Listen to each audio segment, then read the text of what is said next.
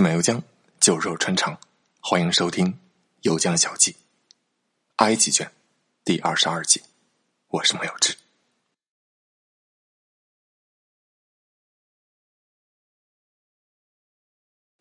昨天讲到，那个喜欢养阿拉伯种马的阿巴斯一世被两个仆人给勒死了。之后，穆罕默德阿里的第十个儿子赛义德即位，统治埃及。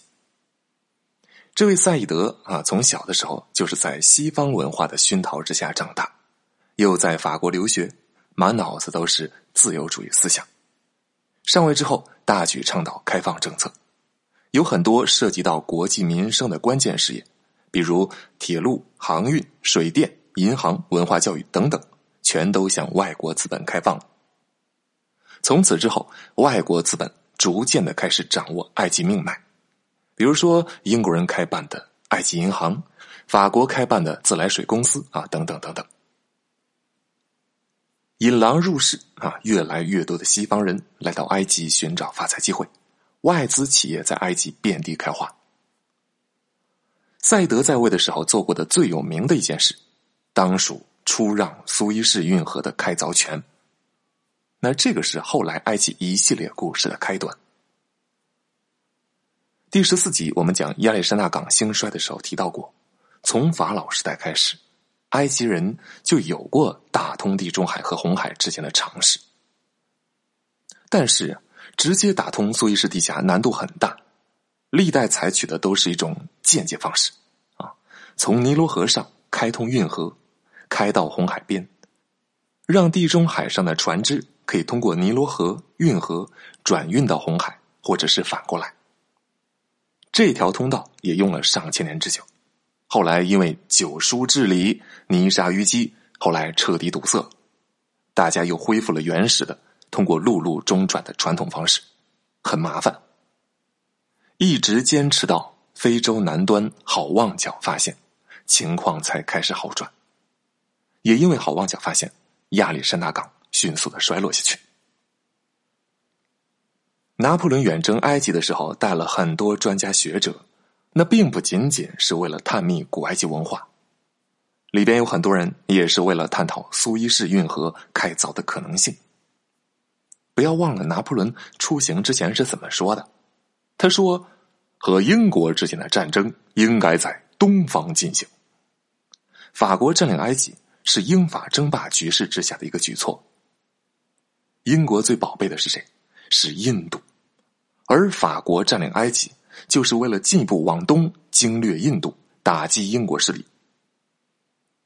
现有的往东方的航线有两条，一条是直接海路绕到非洲南端的好望角，但是好望角现在所在的开普敦是英国殖民地，这条航线一定程度上受英国的控制，从这条线走，相比英国也没有什么优势。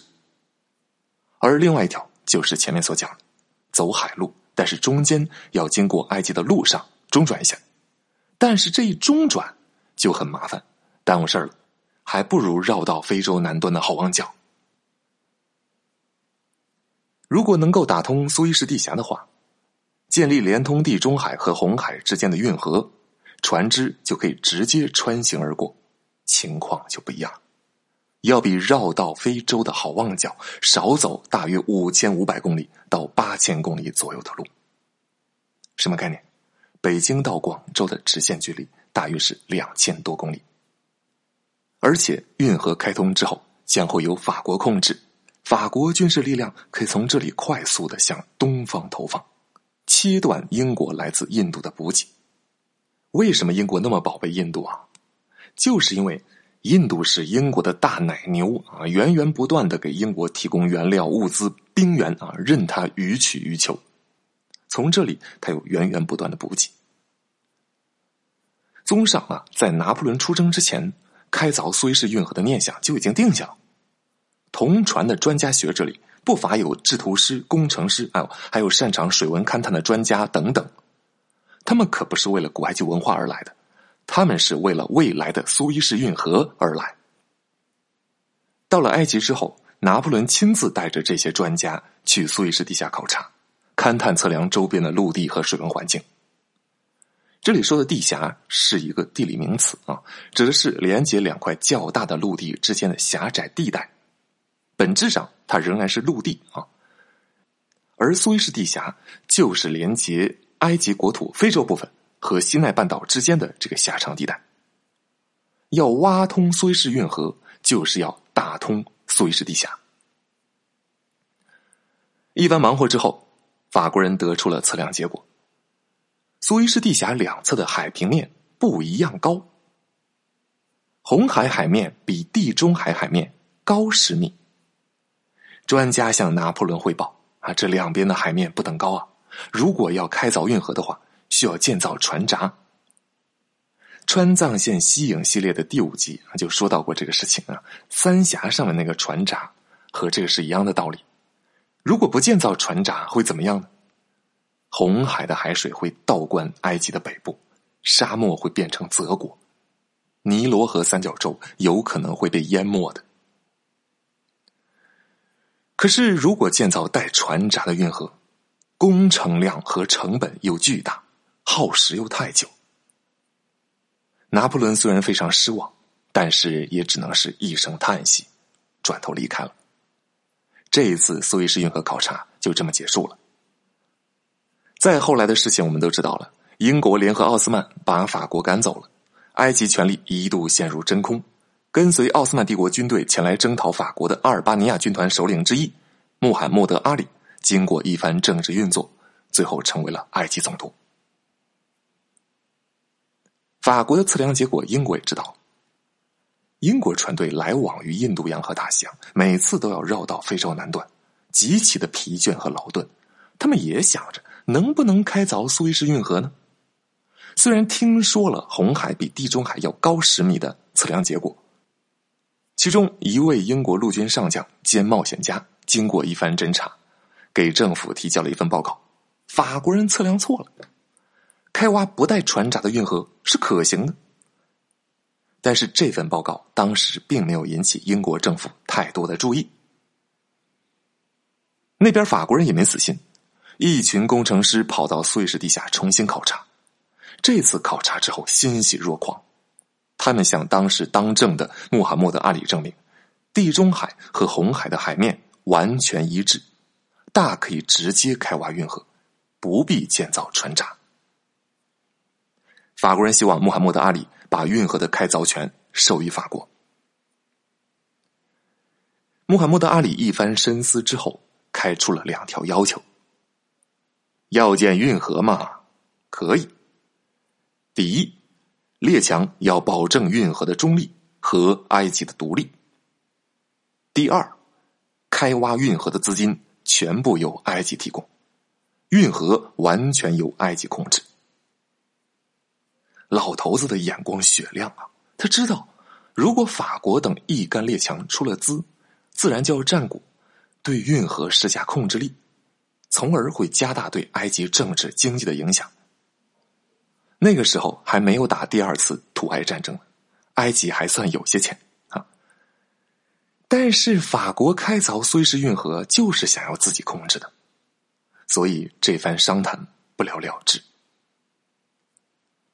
第二次土埃战争之后，英国和穆罕默德阿里签署了英埃协定，英国逐渐开始对埃及施加影响，尤其是阿里死后。英国对埃及的渗透越来越快，英国官方也想过要开凿苏伊士运河，但是顾虑重重。一旦挖通了，你就不可能只让自己的船只经过，其他国家的船队也会经过苏伊士运河前往东方。他总是担心自己对印度的绝对地位会因此受到动摇，而相比之下，埃及陆地上英国有更强的话语权。所以更偏向于建造从亚历山大到开罗，再从开罗到苏伊士的转运铁路。啊，这里说一下，这里的苏伊士指的是今天苏伊士运河南端的港口城市。你可以看一下音频下方的示意图。苏伊士运河北端是塞德港，南边是苏伊士港，两个港口城市。那么刚才所提到的转运铁路建成之后，英国的船队就可以通过陆上的铁路。在地中海和红海之间中转了，虽然麻烦一些，但是英国还是不想开挖运河。英国人就这么一犹豫，让法国人占了先机。法国人看到阿巴斯一世已经把铁路建设权给了英国，那干嘛不去试试，要一下苏伊士运河的开凿权呢？这时候，一个叫斐迪南·德雷塞布的法国人出场。雷塞布出生于法国凡尔赛，父亲是外交官。父亲当年曾经和拿破仑一起前往埃及。法军撤离之后，他父亲任法国驻埃及的领事。当时曾经支持过穆罕默德·阿里夺权，他们之间就这样建立了很好的友谊关系。这就给后边发生的一切埋下了伏笔。雷塞布长大之后，子承父业，也做外交官，先后在里斯本、突尼斯做过领事工作。等到一八三二年、一八三三年，他先后在亚历山大港、开罗担任法国派驻的领事工作。因为老爸和穆罕默德阿里之间交情好啊，雷塞布到了埃及之后就被委任为家庭教师，而这个时候，穆罕默德阿里的第十个儿子赛义德才十岁。雷塞布负责教他骑马射箭，两个人亦师亦友，结下了深厚的感情。一八三七年，雷塞布回到法国结婚。之后辗转于欧洲大陆若干个城市，继续自己的外交官生涯。十六年时光，弹指一挥间。这一年，雷塞布四十八岁了，已经卸去了外交官职务，接连痛失爱妻爱子，境遇悲惨。而就在一年之后，阿拔斯一世被仆人勒死，赛义德继位，马上向曾经的家庭老师雷塞布发出了邀请。法国政府则看中了雷塞布和赛义德之间的交情，让雷塞布到埃及去说服赛义德，让他允许法国开挖苏伊士运河。就这样，重任在肩的雷塞布重返埃及。重返埃及之后，和赛义德两人共叙别来往事，十分亲切。说到动情的地方，雷塞布突然抛出了苏伊士运河的开凿计划。给他曾经的学生赛义德充分的描绘了苏伊士运河开凿之后的壮丽场景，告诉他运河开凿会给埃及带来财政收益，航路惠及后世，你的大名将会轰传欧洲，名扬后世。赛德没有太多犹豫，他选择充分相信老师，决定就让法国人来开凿这条运河。于是，掰扯了几十年，仍然举棋不定的苏伊士运河，在赛义德仅仅上位三个月之后，就决定要开挖了。埃及和法国之间签署了关于修建和使用、沟通地中海和红海的苏伊士运河及其附属建筑的租让合同。啊，名字不需要管它，简而言之，就是说法国可以在埃及国土上挖运河了。这个消息公布之后，法国人大为雀跃。欧洲其他国家也都跟着叫好，只有一个国家不高兴，谁呢？英国。运河一旦挖通了，各个国家的船只就都可以轻易的进入印度洋。英国人又开始担心他自己手心里的印度了。但是这个时候恰逢克里米亚战争，英国正和法国一起打俄国呢，所以对于他的盟友，英国这时候也不好说什么，忍了。不久之后，赛德政府又和雷塞布签署了新的租让合同，对之前的协定内容加以扩大。主要合同内容如下：雷塞布设立运河公司，然后埃及把苏伊士运河的开凿权和管理权出让给这个运河公司，有效期九十九年，期满之后收归埃及所有。在出让期间，埃及每年可以享有苏伊士运河公司百分之十五的净利润。开凿运河期间，所有需要的石料由埃及免费提供，埃及还要提供百分之八十的劳动力，由运河公司来支付报酬。至于报酬支付多少，由公司自主决定。啊，这个条款里全都是坑。接下来，雷塞布创建了苏伊士运河股份公司，发行股票，募集资金。没有钱没有办法采购物资的，没有钱怎么给工人发工资？但是啊，要发行股票，股票的认购行情却很惨淡，就好比我们打新股的时候没人去买。欧洲各国都对苏伊士运河项目不太看好，就像你现在不看好一只股票的前景，你会买吗？不会。好在法国这边在罗斯柴尔德家族的帮助之下，股票还是成功的推销出去了。法国认购了股票总数的百分之五十二，西班牙、意大利、荷兰人加起来又认购了大约百分之四。而其他的什么英国呀、俄国呀、奥地利呀，都觉得苏伊士运河项目很有可能会失败啊！要么是挖不成，要么就是挖成了，但是挖掘成本极高，后期的维护成本极高，根本没办法回本。尤其是英国，在各个场合去唱衰苏伊士运河，说苏伊士运河是无法具备大型船只的通过能力的，所以英国也拒绝购买股票。运河公司拟募集资金总额是两亿法郎，现在已经认购了百分之五十六，还有百分之四十四的资金怎么办？雷塞布忽然想起来，赛义德给过自己签名盖章的空白支票，嘿嘿，这办法不就有了吗？雷塞布在未经赛义德同意的情况之下，直接拿这个支票代他认购了剩下的百分之四十四的股票。这一部分股票对应的认购金额接近九千万法郎啊！赛义德国库空虚，埃及根本支不起这么多钱。起初他拒绝付款，在雷塞布的百般劝说之下，他还是认了。但是埃及没这么多钱呢，如之奈何？借债呗。英国人向埃及伸出了邪恶的援助之手，给埃及贷款。于是，赛德给埃及从英国借进了巨额的外债。债务这个东西啊，有点像往雪坡下滚动的雪团，越滚越大，一旦开始就很难止住势头。外债问题成为后来英国干涉埃及事务的一个重要借口。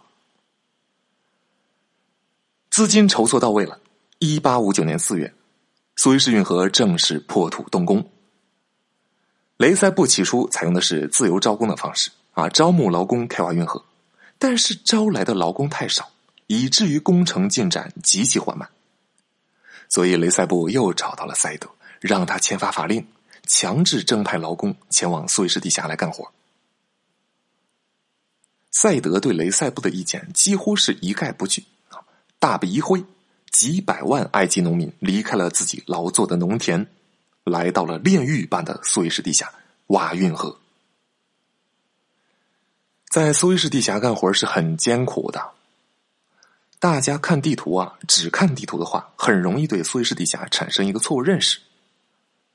地峡两边分别是地中海、红海，给人感觉好像这里水资源挺丰富的样子。其实不然，苏伊士地峡处在沙漠地带。其实你注意观察的话，红海周围几乎都是沙漠。红海的西侧就是埃及国土的东部啊，我们说过那是阿拉伯沙漠。红海的东侧是阿拉伯半岛啊，大家都知道沙特就在那儿杵着呢，应该比较熟悉，那里也是沙漠居多呀。为什么红海两侧会都是沙漠呢？这其实是个地理问题。用高中地理学到的大气环流知识就可以得到答案，而且这好像也是某一年的高考题啊！你不妨试着回忆一下，下期我们揭开答案。有关苏伊士运河后续的故事，我们明天再接着讲。